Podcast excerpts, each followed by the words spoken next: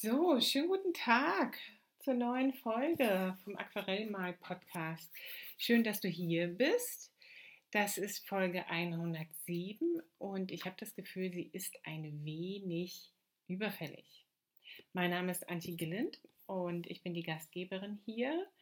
Und in diesem Podcast geht es seit einigen Monaten äh, im Wechsel zwischen Malspaziergängen und Recherchefolgen zu den Farbpigmenten, die wir in unseren Aquarellfarben benutzen, hin und her. Genau. In der letzten Farbfolge, in der es um Melonengrün ging, habe ich am Ende ja Grüngold als Farbe für die nächste Folge gezogen.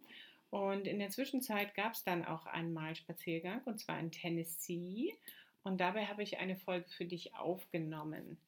Dann gab es auch noch den Jahreswechsel Uh, Happy New Year!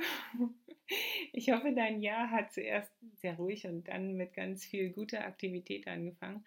Bei mir war es zumindest so, also erst ein bisschen Ruhe, dann lief alles langsam wieder an. Und dann ist auch der Jetlag abgeklungen bei mir und dann konnte ich mich quasi hinsetzen und mich in meinem neuen Leben ein bisschen umschauen und dann sagen, ah ja, es ist gut so, wie es ist. Und ich sage neues Leben, weil ich jetzt mit Beginn des neuen Jahres Vollzeitkünstlerin bin. Ich habe jetzt zuvor in einem Verlag als Journalistin gearbeitet und da helfe ich vielleicht in Zukunft auch noch ab und an mal aus. Aber eigentlich ähm, bin ich jetzt Vollzeitkünstlerin und gehe jeden Tag ins Atelier. Und das finde ich natürlich wunderbar. Und das erlaubt mir jetzt natürlich auch Projekte auf den Weg zu bringen, die schon seit einiger Zeit darauf gewartet haben, bearbeitet zu werden. Und dazu gehört eben auch diese Podcast-Folge. Zu Grüngold oder Azometin-Grüngold. Als solche Farbe hatte ich es ja gezogen. Ja, ich weiß gar nicht, kennst du die Farbe? Ähm, ich kannte sie lange Zeit nicht und würde mich auch nicht wundern, wenn du sie nicht kennen würdest. Ähm, ich glaube, sie ist nicht so weithin bekannt. Ähm, vor einigen Jahren hat dann mal eine Malfreundin erzählt, dass sie ohne Azometin Grüngold quasi nicht leben kann. Und sie hat mich dann damals ziemlich neugierig gemacht und deswegen habe ich dann bei der nächsten Bestellung diese Farbe gekauft. Genau. Also, weil mir das jemand quasi so ans Herz gelegt hat. Ja, und dass ich die ähm, damals dieselbe gekauft hatte wie sie, nämlich die von Van Gogh, wo sie auch Grüngold heißt. Das war Gold richtig, wie ich jetzt rausgefunden habe, denn von all den Farben, die Grüngold genannt werden, ähm, bestehen bei weitem nicht alle aus dem Pigment für diese Farbe, also mit dem, mit dem Namen, und sind Einpigmentfarben. Das von Van Gogh aber eben schon. Und ich möchte in dieser Folge jetzt erstmal die Farbe beschreiben. Da gibt es dann wie immer auch einen Blogpost zu, den du unter der Podcast-Folge im Link finden kannst. Und dann möchte ich noch mal einen kurzen Ausflug in den Unterschied zwischen Massefarbton und Lasurfarbton machen, weil der ist bei Grüngold extrem groß. Und ich äh, schilder das auch super interessant, obwohl es sich so theoretisch anhört. Und dann gehe ich nochmal auf die Unterschiede zwischen den drei Grüngold-Varianten, die ich ausprobieren konnte, ein und benenne dann zum Schluss den idealen Einsatzbereich von Grüngold. Dann möchte ich eigentlich oder wollte ich gern mehr zur Farbchemie der Azometine sagen, aber das kürze ich ganz so ab. Das ist nämlich sehr, sehr kompliziert. Also, bist du bereit? Dann lass uns mal loslegen.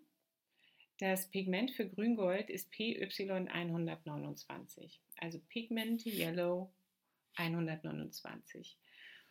Und das sagt uns jetzt sofort, dass es von der Pigmentzuordnung her ein Gelb ist.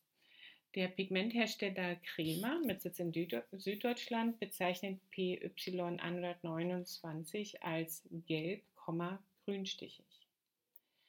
Allgemein wird Grüngold aber als grün wahrgenommen. Und auch Jane Blundell, die australische Farbexpertin, behandelt Grüngold in ihrer Diskussion zu allen Grüntönen, also auch nicht als gelbes Pigment. Ähm, und das liegt daran, dass Grüngold im getrockneten Zustand tatsächlich grün aussieht. In der Beschreibung der Farbe bei Crema heißt es, es ist ein ungewöhnlicher Farbton, den der Laie als Olivgrün bezeichnen würde. Tatsächlich handelt es sich aber um die Dunkelstufe eines normalen Mittelgelbtones. Es ist sicher bekannt, dass Gelb ins Olivstichige umschlägt, wenn man Schwarz dazusetzt. Dennoch kann man den Farbton kaum imitieren, da Gelb-Grünstichig ein ausgesprochener Lasurfarbstoff ist. Ich habe dann auch noch mit Barbara Winter gesprochen, die schon mal in diesem Podcast war und die eine extrem große Liebhaberin von Aquarellfarben ist und einen ganz, ganz großen Fundus an den verschiedensten Aquarellfarben besitzt. Ähm, in ihrer Liste von Gelbtönen, die sie mir vor einigen Jahren kopiert hat, ist Grüngelb nicht enthalten, worüber ich mich gewundert habe. Und als ich sie dann dazu befragte, meinte sie, nee, das ist ja auch eher ein Grün. Warum soll das dann quasi in der Liste der Gelbtöne sein? Es ist also so, dass es ein gelbes Pigment ist, in der Palette oder im Näpfchen aber wirklich olivgrün aussieht. Cremig aufs Papier gebracht ist es eben auch ein gelb leuchtendes, so ein bisschen gelb anmutendes, stumpfes Grün, eben so ein Olivgrün. Und ähm, jetzt kommt aber, wird die Farbe verdünnt, entpuppt sie sich als strahlendes Gelb. Das Grünstichige kann sogar verschwinden, mal mehr oder mal weniger, je nach Hersteller. Und das ist für manche sogar enttäuschend, so zum, wie zum Beispiel für Andrea Gunkler. Äh, sie spricht darüber in der aktuellen Podcast-Folge vom Stadt-Land-Natur-Podcast, den wir beide machen. Ähm, und sie hat mal diese Farbe benutzt in einer Mixed-Media-Arbeit und hat sie kräftig aufgespachtelt und sich an ihr erfreut, weil es wirklich ein sehr schön leuchtendes Olivgrün ist. Und dann hat sie sie angesprüht mit Wasser in der Hoffnung, dass sich diese Farbe dann einfach verdünnt ausbreitet.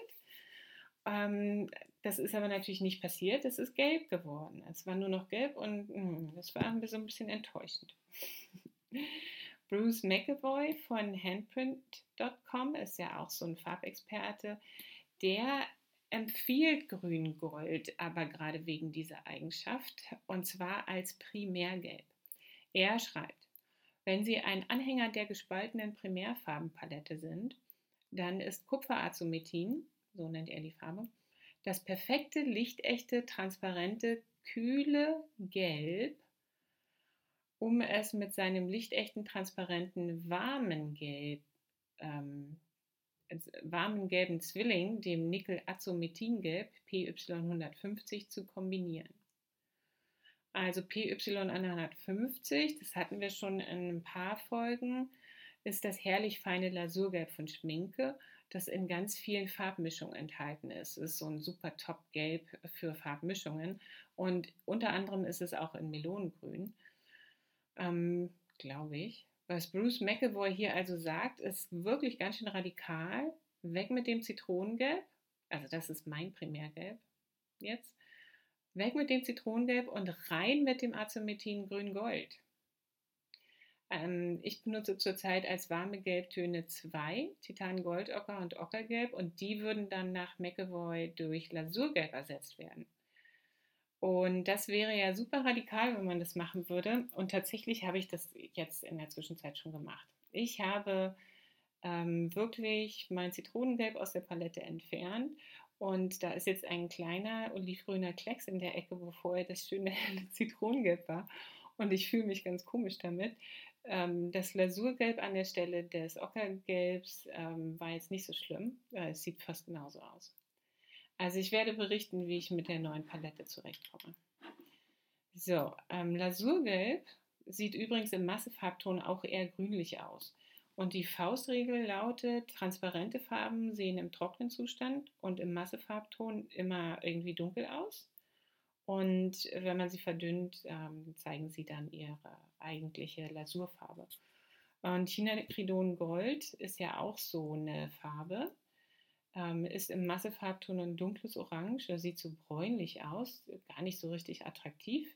Und wenn man sie dann ähm, befeuchtet, kommen da zum Teil richtig schöne Rottöne durch. Und äh, dann wird es eben so ein goldiges Gelb.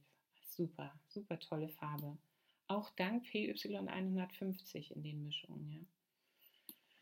Ja, und Grüngold ist sozusagen ein goldenes Ei im grünen Schafspelz. Und es ist ja ein Gelb. Goldenes Ei im grünen Schafspelz. Ähm, wie immer ist natürlich nicht alles, was Grüngold heißt, auch wirklich PY129. Das finde ich immer voll faszinierend, was alles so in den Tuben drin steckt, die den gleichen Namen haben. Also bei Van Gogh ist es PY129 und heißt Azomethin Grüngold. Bei Winsor und Newton heißt es Grüngold und ist auch PY129. Und auch Daniel Smith hat PY129 als Einpigmentfarbton da heißt es Rich Green Gold. Daniel Smith hat aber auch ähm, ein Grüngold und das ist ein bisschen ähnlich, besteht aber aus drei verschiedenen Pigmenten. Aus Lasurgelb, Zitronengelb und Talocyaningrün. Und ist einfach viel grünlicher. Bei Dela Brownie, dem Tra Traditionsfarbenhersteller aus England, gibt es auch ein Grüngold und das besteht ebenfalls aus drei Pigmenten aus PY73, also einem Gelb, aus PG7, das ist Talogrün-bläulich, glaube ich, und aus PR170, also einem Rot. Bei Schminke gibt es kein Goldgrün an sich, wohl aber ein Lasurgoldgrün, das habe ich mir jetzt besorgt. Und das besteht nur aus zwei Pigmenten, einem gelben und einem braunen. Da war ich sehr überrascht dass Gelb und Braun eben tatsächlich auch dieses Olivgrüne machen. Aber das stimmt ja. Also kommt halt aus Braun an. Ist wahrscheinlich dann ein dunkles Braun.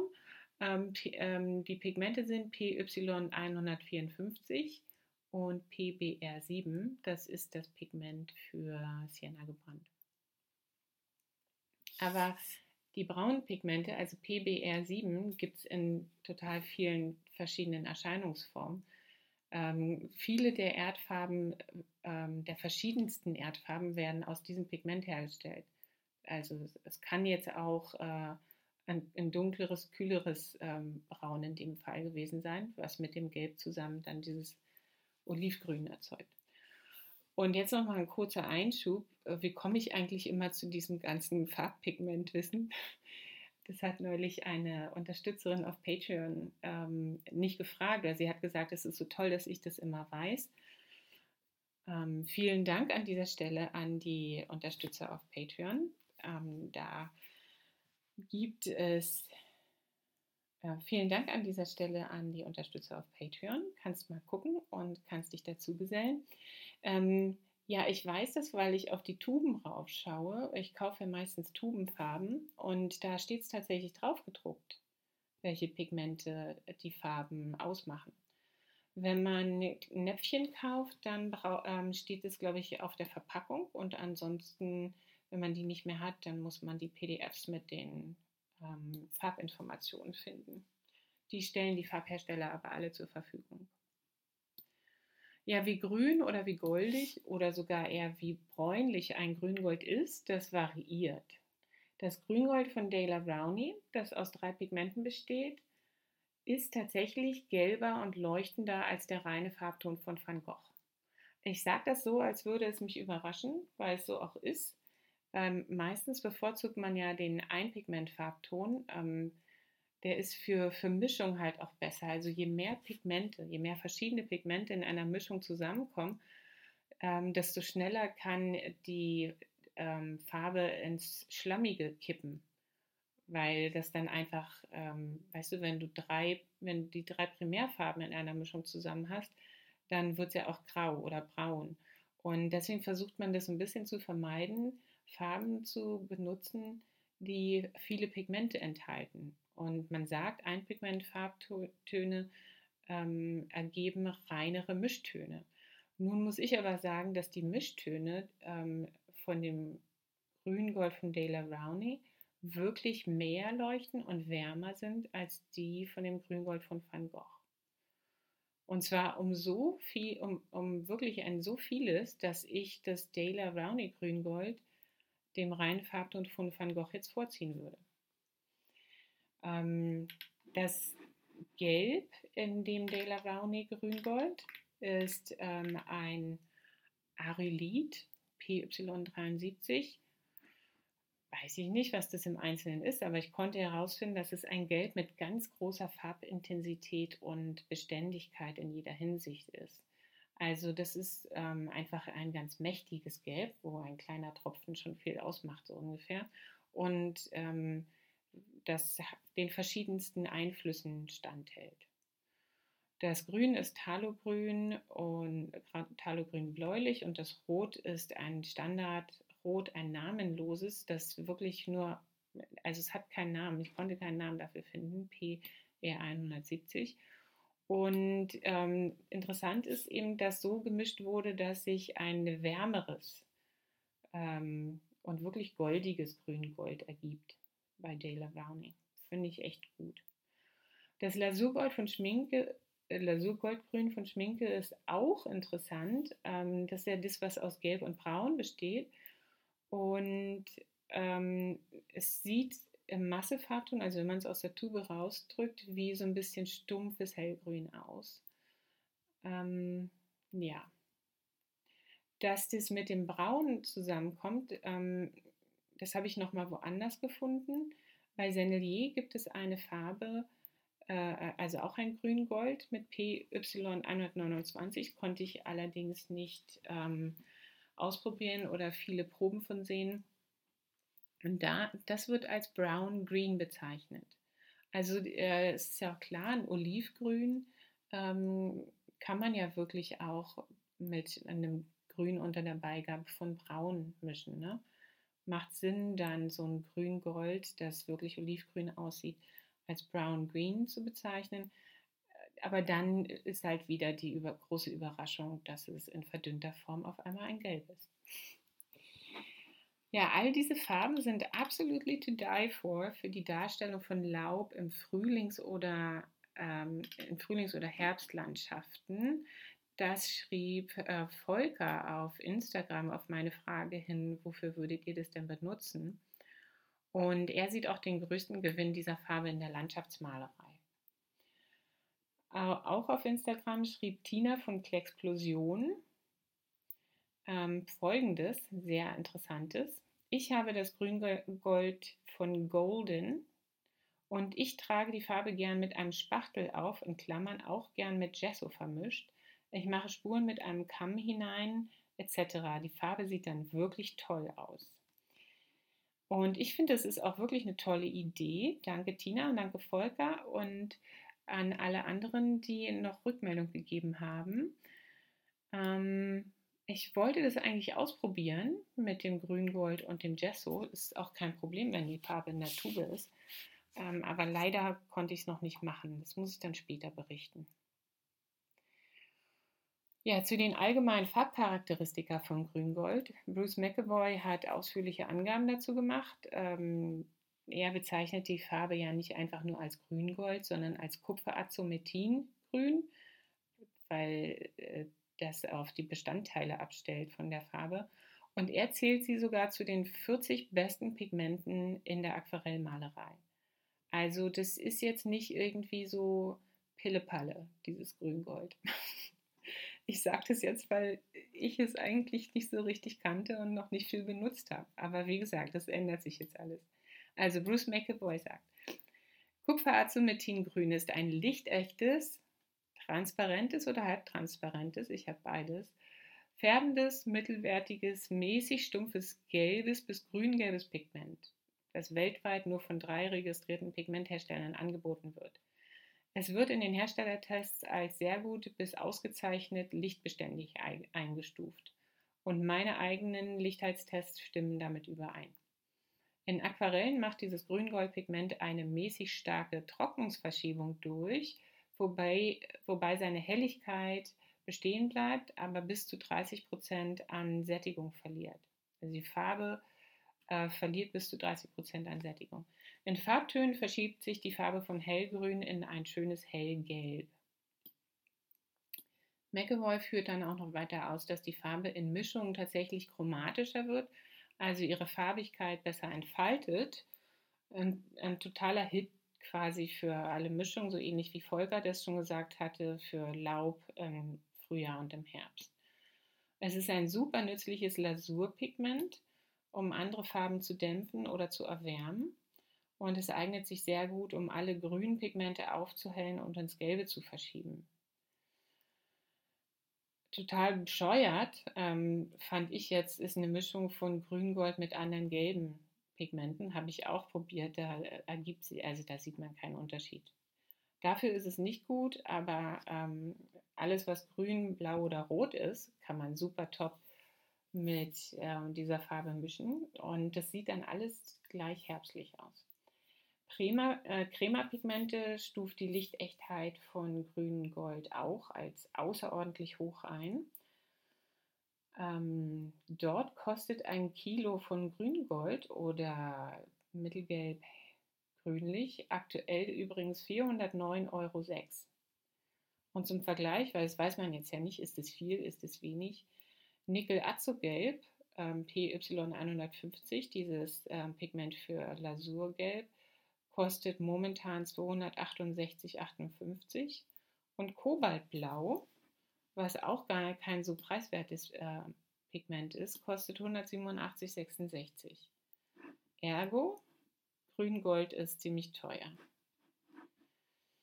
Ja. Die Frage ist jetzt, brauchst du diese Farbe unbedingt? Also auch wenn die jetzt so super toll für Herbstlaub ist oder für Laub generell in der Botanik, Wahrscheinlich eher nicht. Ähm, diejenigen, die die Farbe kennen, schwören aber total auf sie und möchten sie auch nicht mehr missen. Dazu gehört unter anderem Lapin, der französische Urban Sketcher aus Barcelona, der so einen tollen Kurs auf Domestika hat. Und ähm, der benutzt Grüngold als einziges vorgemischtes Grün in seiner Palette. Und da haben wir auch gleich wieder den Salat.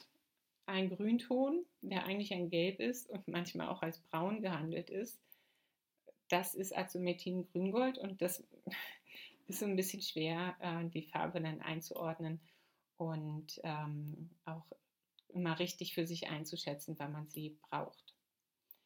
Die Ausführung zu den Azomethinen hatte ich ja schon gesagt, die kürze ich jetzt mal ab, weil ich die chemischen Zusammenhänge noch nicht ganz so gut verstehe. Ich muss die Fachbücher mal von Anfang an lesen. Ich kann nicht einfach nur einsteigen und die, den Abschnitt zu den Azomethinen auf einmal verstehen wollen. Das geht nicht. Ähm, nur so viel sei gesagt. Ähm, die Azomethine weisen sehr gute Migrationsechtheiten auf und das bedeutet, wenn man sie als Druckfarbe benutzt, dann verbinden sie sich nicht mit den anderen Substanzen auf dem Druckuntergrund, sondern ähm, bleiben lokal verortet. Und das ist ganz, ganz wichtig für industrielle Anwendungen, ähm, dass diese Migrationsechtheit besteht. Und sie sind auch gegenüber Säuren und Laugen sehr stabil, außerdem Hitze, Licht und Wetter stabil. Und das einzige andere Element, das mir eingefallen ist, was super, super stabil ist bei all diesen Sachen, ist eigentlich Gold. Also einer der Gründe, warum Gold so eine hohe Wertigkeit hat, ist ja, dass du damit machen kannst, was du willst und du veränderst das Material nicht. Also äh, Grüngold ist schon äh, top und beziehungsweise die Azomethine, von denen Grüngold 1 ist. Und die Azomethine sind daher für den Einsatz bei hohen Anforderungen geeignet und zählen zu den hochwertigsten Pigmenten, heißt es im Buch über Farbchemie. Ja, also ich hoffe, das hat dir jetzt ein bisschen Lust gemacht auf diese Farbe und du kannst ein bisschen Informationen ähm, aus dieser Folge mitnehmen. Die kommt, wie gesagt, mit Anhängen, wo du alles auch nochmal angucken kannst und einem Blogpost, wo du Sachen auch nochmal nachlesen kannst. Die ähm, Follower auf Patreon und die Förderer in der Podcast-Tranche kriegen natürlich mehr Informationen und werden in Zukunft die Folge auch eher bekommen als alle anderen. Und ja, dann sind wir eigentlich schon durch mit Azomethin Grün-Gold und ich kann eine neue Farbe ziehen. Äh, wie gesagt, ähm, oder vielleicht habe ich es auch noch nicht gesagt, ich möchte diesmal nicht wieder ein ähm, Gelb oder Grün ziehen. Ich möchte gerne mal was anderes ziehen. Aber ich gucke trotzdem nicht in die Dose. Ähm, ja. Also wenn es jetzt ein Gelb oder ein Grün ist, dann lege ich es wieder rein. Ja, nein, das geht nicht. Das kann ich nicht machen. Moment. Moment. Ich möchte gerne mal ein Rot haben. Ach nein, das geht nicht. Gold, Ocker. Ich, ich möchte mal was anderes haben. Sorry, das ist jetzt ein, ein ganz gelenkter Zufall. Ähm, Magenta. Oh, auf diesem Zettel sind zwei Farben drauf. Magenta von Lukas und Magenta von Schminke. Kann tatsächlich über das Magenta von, ich kann über beide was sagen. Ich glaube, ich habe noch einen Farbrest von dem Schminke. Bin vor ein paar Jahren umgestiegen auf Lukas und jetzt bin ich gerade schon wieder umgestiegen. Das wird also eine interessante Folge. Und vielleicht, bevor ähm, ich mich zu Magenta melde, gibt es nochmal eine Folge von einem Spaziergang von unterwegs, ähm, weil mir das so viel Freude bereitet und weil es auch vielen von euch so gut gefällt. Danke fürs Zuhören und empfehle den Podcast natürlich immer gern weiter. Wenn du noch andere Leute kennst, die das interessieren könnte, würde ich mich super darüber freuen. Und guck mal auf Patreon. Da gibt es auch so Blogbeiträge, die für alle Follower ähm, freigeschaltet sind. Und vielleicht hast du ja Lust, den Podcast zu unterstützen. Das würde mich super dolle freuen. Okidoki, dann bis zum nächsten Mal. Tschüss.